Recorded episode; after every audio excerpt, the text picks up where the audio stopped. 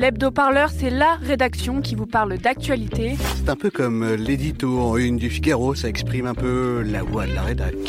Mais en un peu mieux écrit, quand même, et un peu moins de droite aussi. Et en plus féminazi L'hebdo-parleur a écouté tous les lundis sur la chaîne de podcast L'hebdo-parleur.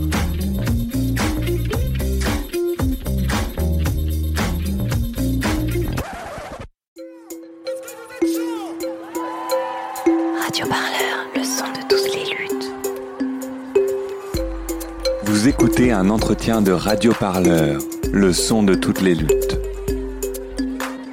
Mon premier souvenir de lutte quand j'étais euh, ado, euh, en fait, moi je viens de Calais et euh, j'étais engagée avec une association qui s'appelle Salam et on apportait des repas chauds le soir aux migrants.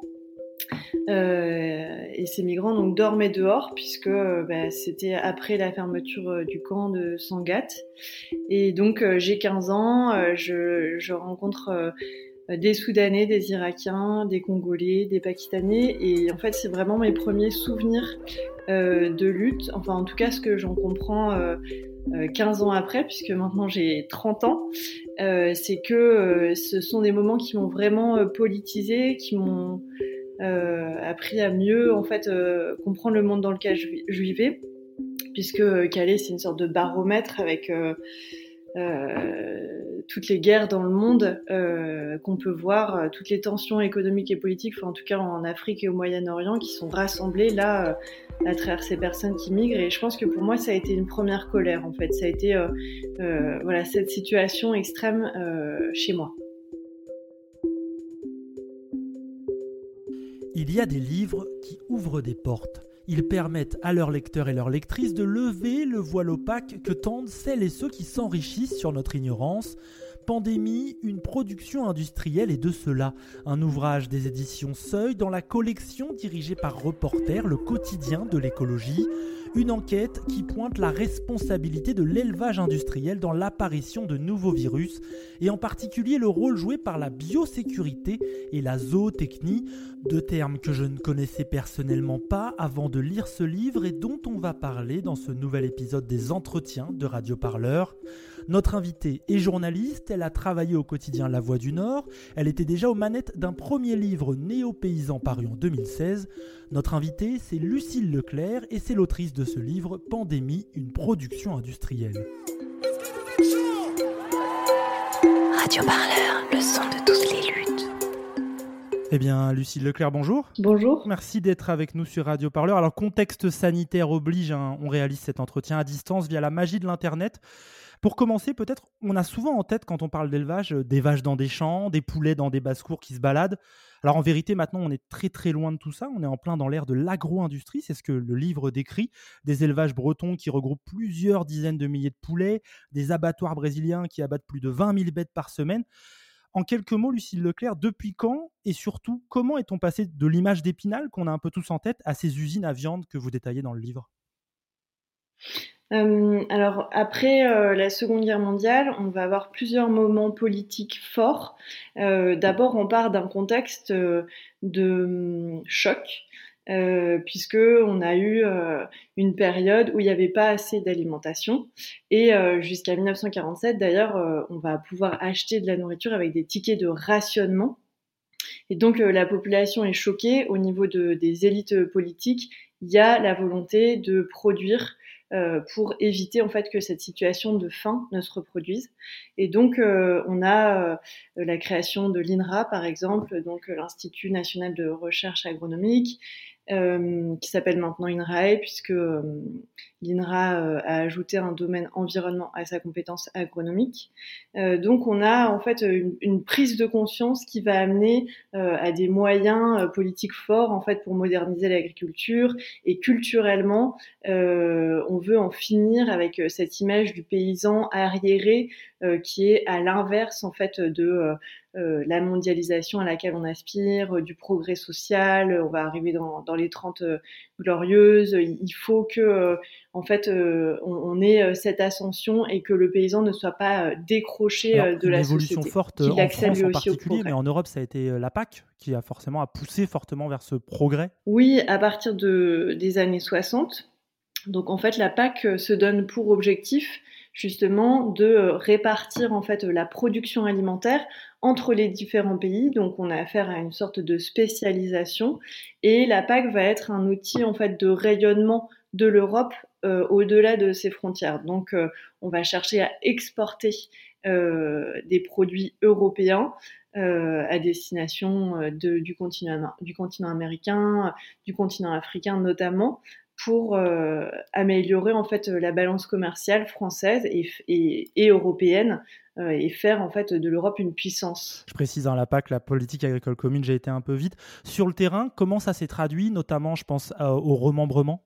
Oui, alors le remembrement, ça a été euh, euh, une politique foncière qui a été mise en œuvre à partir des années 50-60. En réalité, elle a pris 30 ans à être mise en pratique dans toute la campagne. Et ça a été un agrandissement des champs. Un agrandissement des champs pour permettre euh, aux tracteurs en fait de euh, euh, passer là où avant on avait de petites parcelles et donc en fait le remembrement c'est une histoire de mécanisation c'est-à-dire que le remembrement il faut vraiment le voir comme un changement qui a permis en fait une autre échelle de production alimentaire une échelle industrielle de production. Oui, on a carrément comblé les fossés, euh, permis aux tracteurs de passer partout. Euh, c'est ça que vous racontez. Oui, c'est ça exactement. En fait, c'est un agrandissement et un aplatissement. Donc, euh, quand c'est quand il y a des buttes, on, aplatit, et quand il y a des fossés, on comble pour rassembler en fait deux champs et faire un seul là où il y avait une mosaïque. Voyez. Bien sûr. Alors très tôt euh, dans le livre, vous évoquez la zootechnie, euh, Lucille Leclerc, euh, une science. On va dire ça, je ne sais pas si c'est une science, vous me direz, pensée pour améliorer la production. elle parle de production animale, elle a un peu transformé le paysan en exploitant agricole, même si ce n'est pas la seule chose qui a créé ce changement. Est-ce qu'on peut expliquer ce que c'est et puis l'effet déterminant que ça a eu sur la transformation du monde agricole? Oui, bien sûr. Alors la zootechnie, en fait, c'est une science, comme vous l'avez dit, qui est au croisement de plusieurs disciplines. Euh, au croisement de euh, la biologie, euh, la génétique par exemple. En fait, ça va être un, un, objectif de modernisation de la production animale. Autant le remembrement dont on parlait juste avant, ça touche la production de céréales, euh, la production de végétaux, la production animale aussi bien sûr, mais là la zootechnie, c'est vraiment en fait la science qui euh, va se donner pour objectif de d'améliorer le rendement de la production animale. Et la particularité, en fait, c'est la vision euh, qui se dégage de cette science et qui est très euh, cartésienne, en fait, qui est héritée de la pensée de Descartes, avec cette idée que les animaux sont des machines. Alors bien sûr, les scientifiques ne pensent pas réellement que les animaux sont des machines, mais en fait, le, l'effet est le même, c'est-à-dire qu'il faut euh, que l'animal, euh, qu'on en sorte en fait, qu'on en extrait euh, une matière qui soit la plus efficace, qui réponde le mieux au marché. Et donc, euh, on va euh, cesser en fait de voir euh, l'animal finalement dans un environnement, dans son milieu, mais plutôt comme une matière à extraire. Vous voyez? Oui, ça devient une ressource au même titre que le blé ou l'orge, par exemple. Oui, complètement. Au même titre que l'or ou l'argent, une ressource minière. Un exemple que je trouve intéressant dans le livre, c'est l'exemple de la Chine. Vous parlez de cet énorme monstre bah, né du tournant industriel. Le Parti communiste arrive au pouvoir avec Mao Tse-tung et ils mettent en place au fur et à mesure cette technique des têtes de dragon. Je trouve que ça illustre bien ce passage d'une agriculture paysanne à une agriculture très industrielle. Est-ce qu'on peut raconter cette stratégie mise en place euh, par la Chine communiste? Oui, en fait, euh, ce qu'on voit se passer euh, après la modernisation de la production en elle-même, c'est la modernisation de la distribution. En fait, ces fermes industrielles, elles vont nourrir des bassins de population de plus en plus importants, puisqu'on est en pleine urbanisation. Euh, on est en exode rural, donc euh, les populations euh, des villes grossissent, et donc il va falloir amener en fait de la nourriture massivement vers ces nouveaux grands centres urbains. Et les têtes de dragon, donc qui sont mises en place en fait par le gouvernement chinois, ça va être en fait des fleurons de l'industrie agroalimentaire chinoise, et ce sont concrètement en fait des entreprises qui sont subventionnées pour pouvoir approvisionner à très très grande échelle. C'est l'équivalent en fait de ce qu'on a nous dans les coopératives agricoles.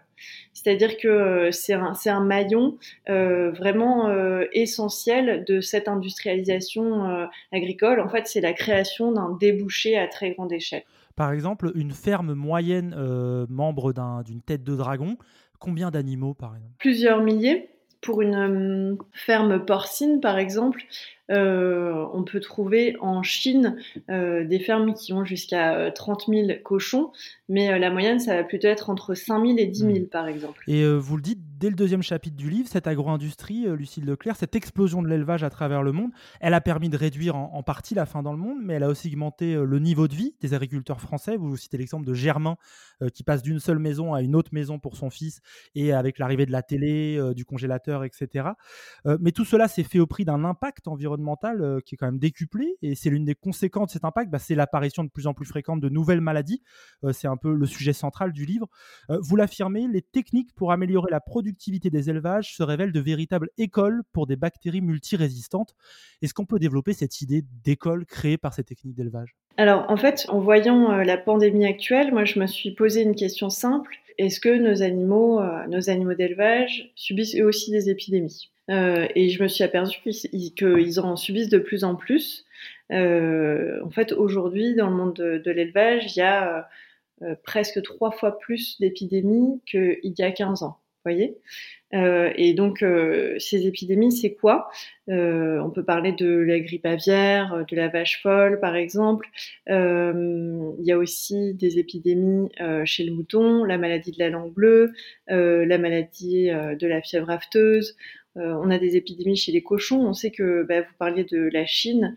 Euh, la peste porcine qui s'est déclarée à l'est de la Chine début 2018 a fait 200 euh, millions de, a fait disparaître 200 millions de porcs.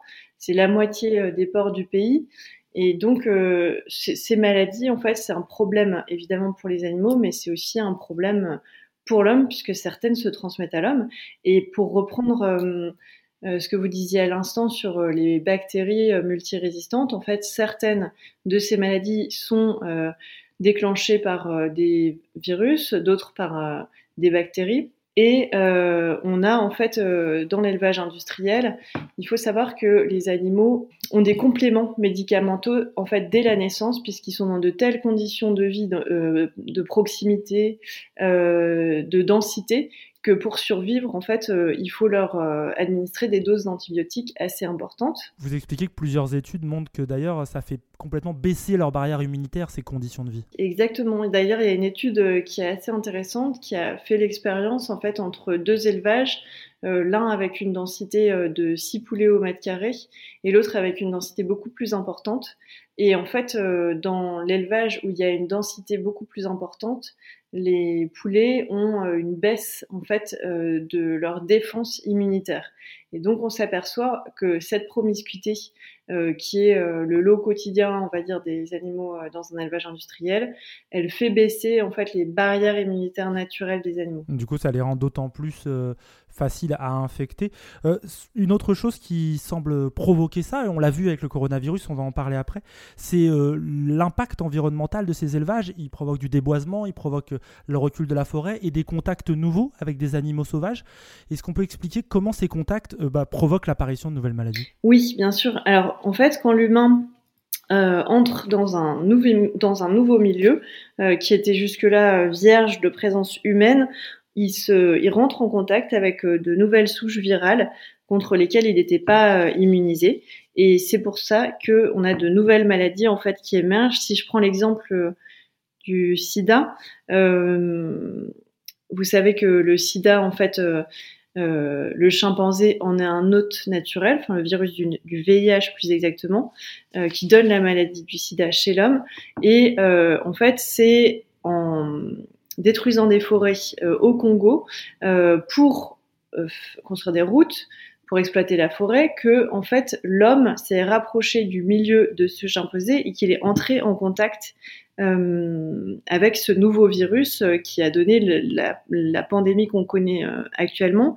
Et en fait, à l'origine euh, de, de, ces nouvelles maladies, on a euh, une destruction d'habitats euh, naturels euh, qui amène finalement une nouvelle lecture en fait de l'écologie politique, puisqu'on sait que l'écologie est bonne pour rendre les, les, humains plus plus heureux en, en, ayant plus d'autonomie sur sur ce qu'on ce qu'on a autour de nous. Euh, on sait que l'écologie est bonne pour l'eau, pour la terre, et en fait cette nouvelle lecture, euh, c'est l'écologie est bonne pour éviter les épidémies, puisque euh, donc euh, la destruction des forêts en fait euh, primaires nous rapproche d'un cheptel bactériologique et de virus qui sont nouveaux. Et pour raccrocher en fait ce sujet à l'agriculture, l'agriculture est impliquée puisque dans la destruction actuellement des forêts, on estime que la moitié en fait des surfaces déboisées sert à l'agriculture. Alors c'est par exemple la production de soja pour euh, nourrir l'élevage. Particulièrement au Brésil par exemple. Au, Brésil, on pense euh, au Brésil, mais euh, aussi à l'Asie. Et donc, en fait, cette, cette agriculture industrielle de grande échelle, elle a aussi euh, une responsabilité en fait dans euh, la destruction forestière qui a lieu actuellement. Mais euh, moi, ce que j'ai regardé en fait avec avec le livre, c'est un autre facteur puisque finalement ce, cette destruction des forêts qui amène de nouveaux contacts avec de nouveaux virus, c'est un facteur donc dont on a beaucoup parlé. et moi, ce que j'ai regardé en fait euh, dans le détail, c'est un autre facteur euh, qui n'est pas euh, complètement à part, puisqu'on a vu que l'agriculture a aussi son rôle à jouer dans la destruction de la forêt, mais en fait, l'agriculture en elle-même, les fermes-usines actuellement, euh, jouent un rôle de catalyseur euh, des épidémies dans le dans le monde de l'élevage et c'est ce que j'ai regardé euh, voilà, plus en détail. Ce que vous nommez la biosécurité, on, va en parler, mais d'abord ces contacts avec des animaux sauvages, c'est en fait l'histoire du coronavirus. Je rappelle, hein, l'épidémie est partie d'un marché à bestiaux de Wuhan en Chine. Elle aurait été transmise par un pangolin, un animal sauvage qui s'est retrouvé en cage, victime de maltraitance, en contact avec l'homme. C'est un peu tout ce qu'on vient de se raconter depuis quelques minutes déjà. On est sur l'exemple quasi parfait de ce que vous exposé. On doit donc s'attendre à avoir d'autres types de, coronavirus ou de virus comme ça à venir euh, dans les prochaines années? Parce qu'on n'est pas parti pour arrêter de, pratiquer ce genre de choses. Oui, alors euh, effectivement, notre modèle actuel crée ce genre de, dégâts. Euh, ce qu'il faut savoir aussi, c'est que euh, une épidémie, c'est toujours multifactoriel. Il y a un faisceau de causes pour l'expliquer. Même aujourd'hui, le coronavirus, il y a beaucoup d'affrontements en fait sur le sur le entre les, les, différents camps scientifiques.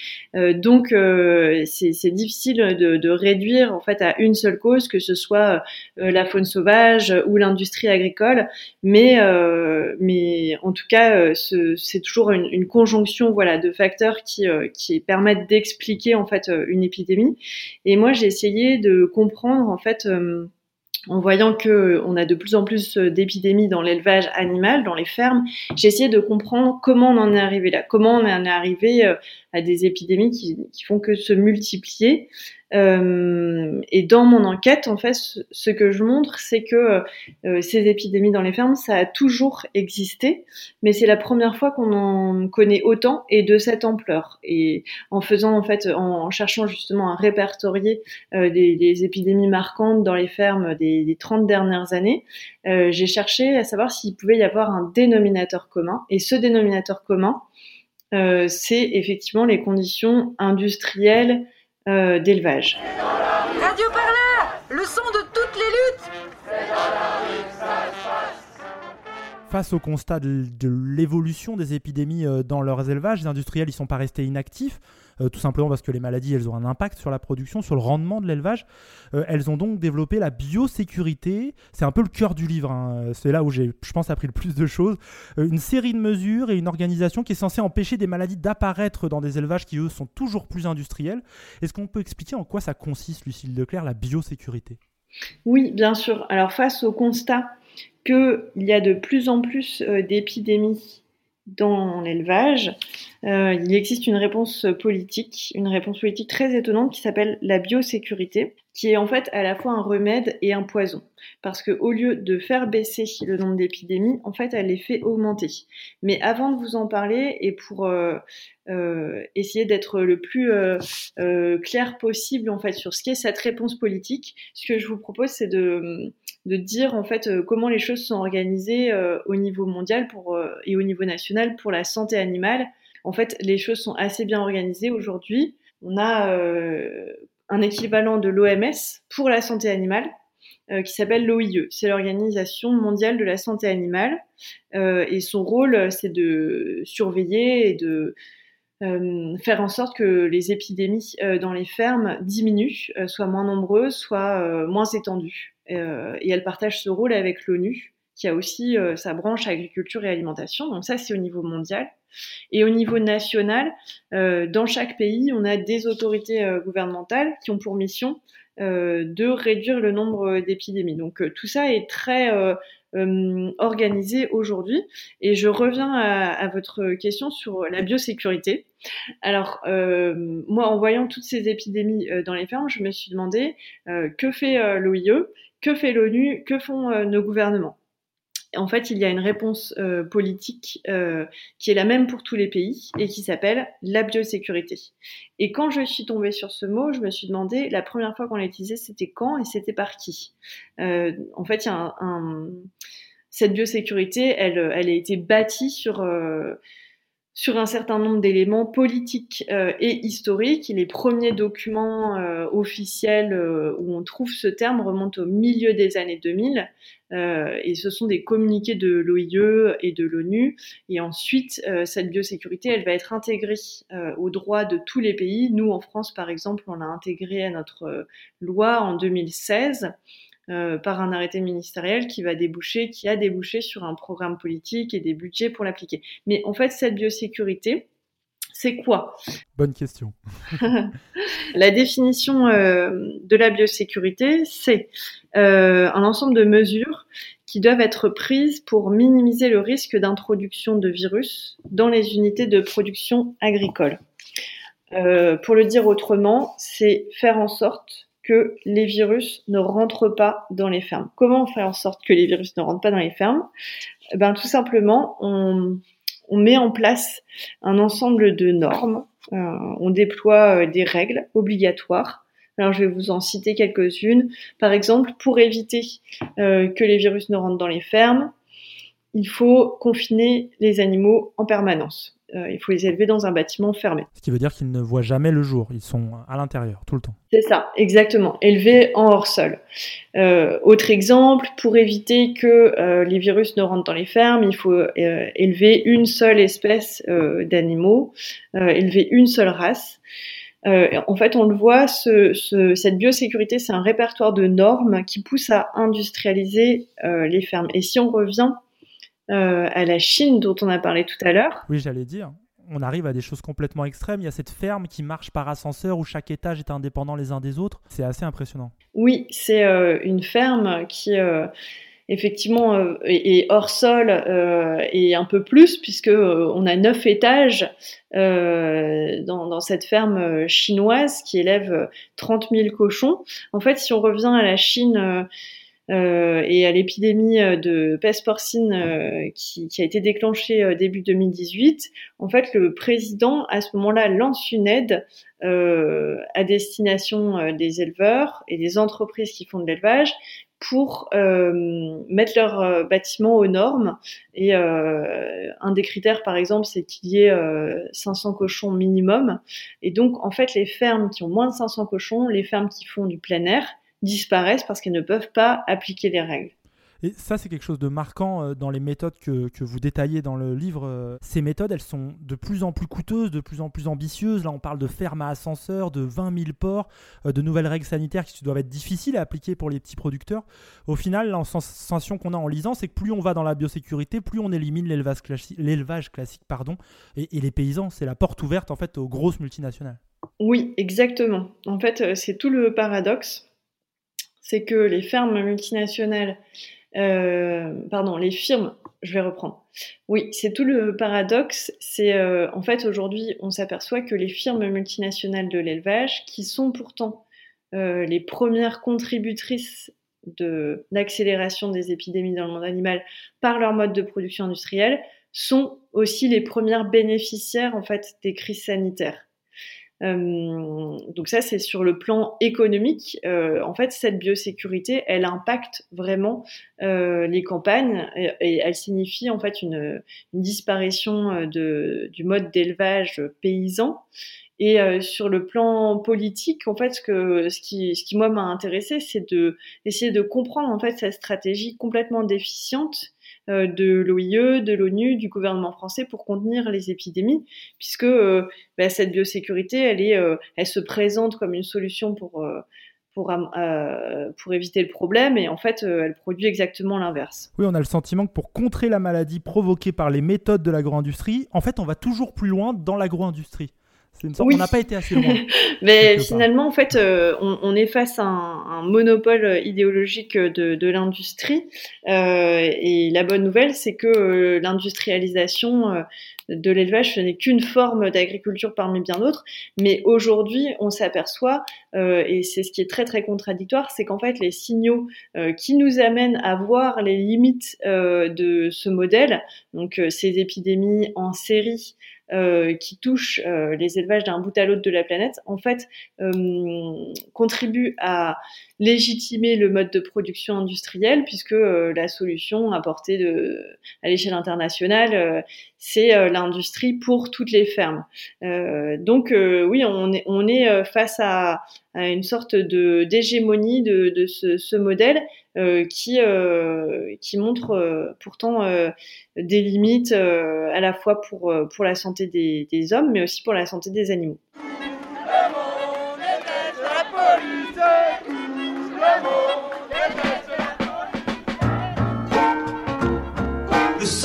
Responsable de cette affaire, c'est moi. Qu'ils viennent le chercher.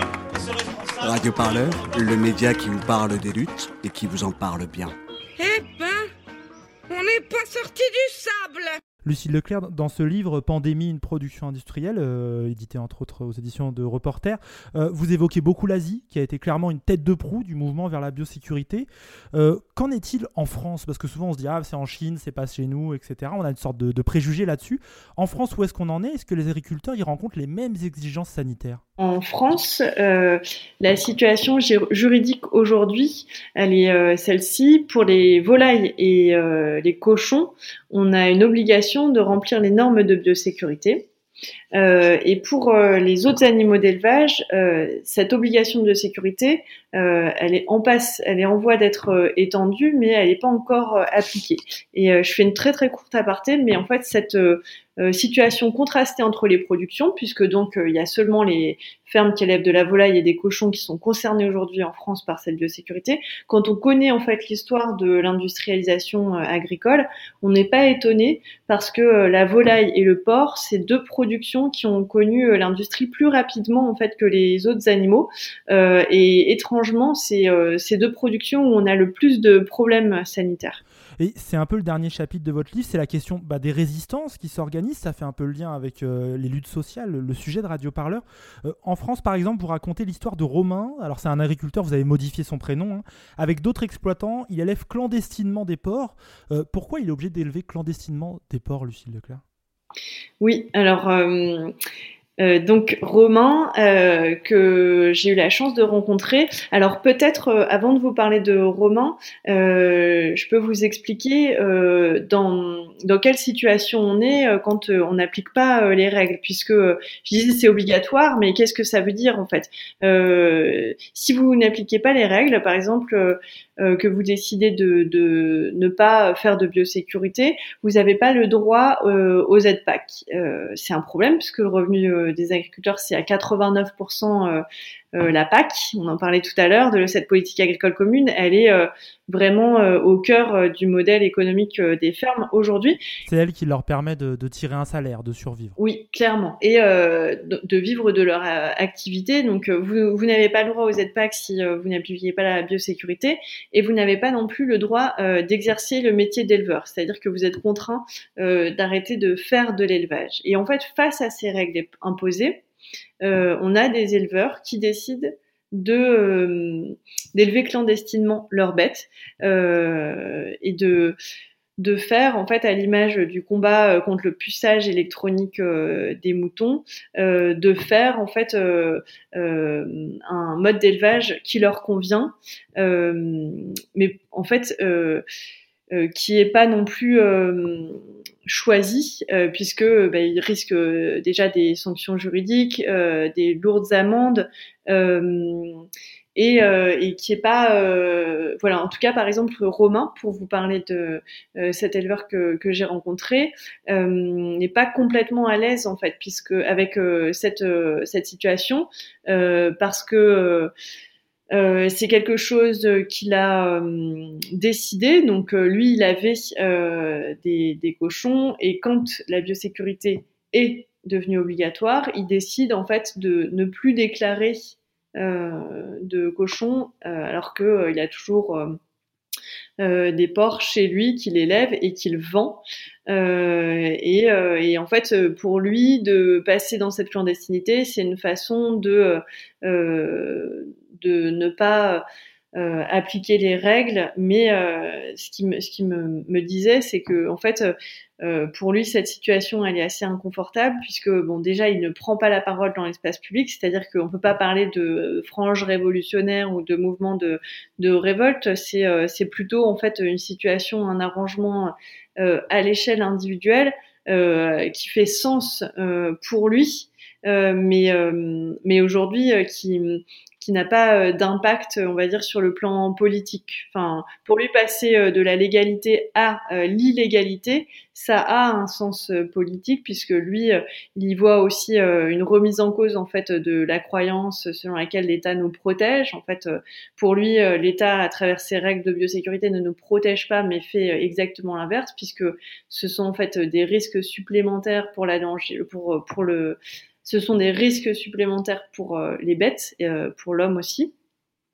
Euh, mais je dirais qu'aujourd'hui, en fait, il n'y a pas vraiment de, de, mouvement, même pas du tout de mouvement, mais plutôt une addition en fait d'expériences individuelles et que ce, mode d'action qui, qui, en est un quand même, hein, de, voilà, d'élever clandestinement des bêtes, il y, a, un choix qui est quand même très très fort là-dedans. Il y a une prise de risque folle, mais mais aujourd'hui qui a pas voilà d'impact dans la société, notamment parce qu'en fait elle est sous-visible. Et moi, c'est ce que j'ai essayé en fait de, montrer euh, à travers ce livre, c'est que euh, oui, il y a des gens qui se battent en fait contre euh, cette biosécurité et en dehors d'un mode d'action qui, est, qui, qui, se passe dans la clandestinité, on a aussi un combat légaliste avec la Confédération paysanne, par exemple, syndicat de, de 10 000 paysans, qui a demandé aux législateurs de changer les règles de biosécurité.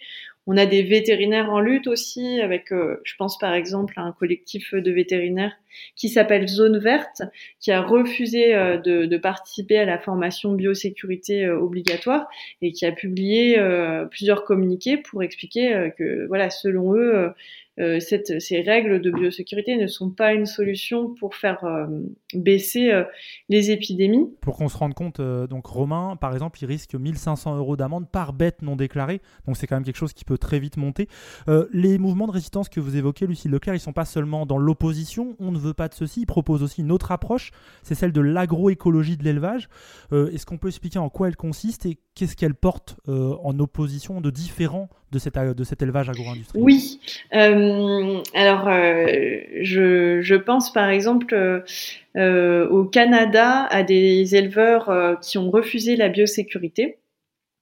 en fait, cette, cette lutte contre les règles de biosécurité, elle est bien internationale, hein, puisqu'on a bah, une généralisation de ces normes euh, à, toute la planète. Et donc, euh, on a aussi euh, des, luttes qui qu'on trouve partout sur la planète. Et notamment, en fait, en 2006, il y avait eu une forte grippe aviaire qui s'était diffusée au Canada. Et suite à cela, en fait, le gouvernement a obligé les éleveurs à suivre les règles de biosécurité. Et en fait, il y a un groupe de environ 1000 éleveurs qui a refusé de, de confiner les animaux. Ils ont refusé l'aide du gouvernement pour mettre leurs animaux dans des bâtiments et ils ont publié un communiqué que moi j'ai trouvé très intéressant où ils expliquent en fait selon eux ce que doit être la biosécurité et ils expliquent qu'il devrait y avoir des règles qui imposent de pas euh, surutiliser euh, les antibiotiques, euh, des règles qui imposent de laisser les animaux en plein air, de les nourrir avec une, une, alimentation diversifiée, d'autoriser un nombre maximal d'animaux par site pour pas avoir des milliers d'animaux par ferme, pour pas avoir des fermes de 1000 vaches, mais des fermes de 80 vaches. Euh, et donc, euh, en fait, euh, ce, qui, ce qui montre et qui pour moi est intéressant, c'est que la biosécurité, elle n'est pas mauvaise en soi. il faut parler de biosécurité. C'est le terme qui convient d'utiliser en fait pour protéger les élevages des infections bactériennes et virales qui peuvent décimer les animaux. et ce terme, il, il a le mérite de, de, bien cerner ce que ça veut dire protéger le vivant, biosécurité. Donc, ces éleveurs, à travers leur lutte, en fait, euh, ils, mettent euh, en lumière euh, justement une, façon différente de, protéger les élevages. Et, pour moi, c'est une illustration de voilà de ce qui peut être fait pour éviter en fait qu'on ait des virus et des bactéries qui se diffusent à répétition et, de façon euh, voilà très euh, très récurrente en fait dans, dans les fermes. Justement, vous évoquiez notamment Mille Vaches, c'est la ferme des Mille Vaches qui a été une lutte sociale très forte autour de l'installation euh, en Limousin d'une méga ferme d'élevage de vaches. Ces combats-là, ils sont multiples, mais ils semblent assez petits, on va dire, par rapport à la toute puissance des multinationales. Alors c'est un peu la dernière question et des fois elle est peut-être un peu large. Est-ce que on peut espérer voir des, des combat se faire au moins en France, une résistance se créer Ou est-ce qu'on va être condamné à manger de la viande issue de l'agro-industrie, et sauf en payant à prix fort pour quelques bêtes issues d'élevage alternatifs, etc. alors aujourd'hui, euh, le, mouvement euh, euh, de résistance à la biosécurité, il est très minoritaire. mais il y a de plus en plus d'éleveurs qui le rejoignent euh, et qui se pose de sérieuses questions sur, euh, sur cette biosécurité, sur le bien fondé de, de cette doctrine. Euh, et en fait, euh, moi, pour moi, c'est pas aux, aux, agriculteurs, enfin, pardon, je, je, je reprends ma phrase. Euh, pour moi, c'est pas aux journalistes de de, de, dire euh, voilà ce qui doit être fait. Nous, moi, mon rôle, je le vois plutôt comme euh, euh donner des informations sur, euh, donner des chiffres, des faits sur la réalité du système agricole.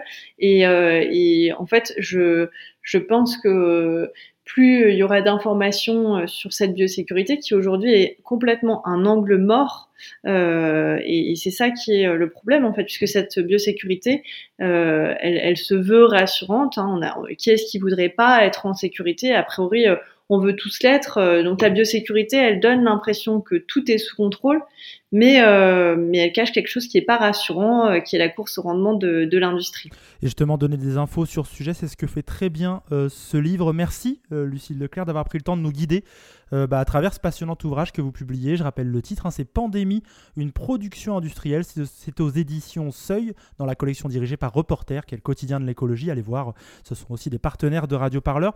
on le trouve dans toutes les bonnes librairies, donc n'hésitez pas. Chères auditrices et auditeurs, j'espère que vous avez appris autant de choses que moi bah, au cours de cette entretien.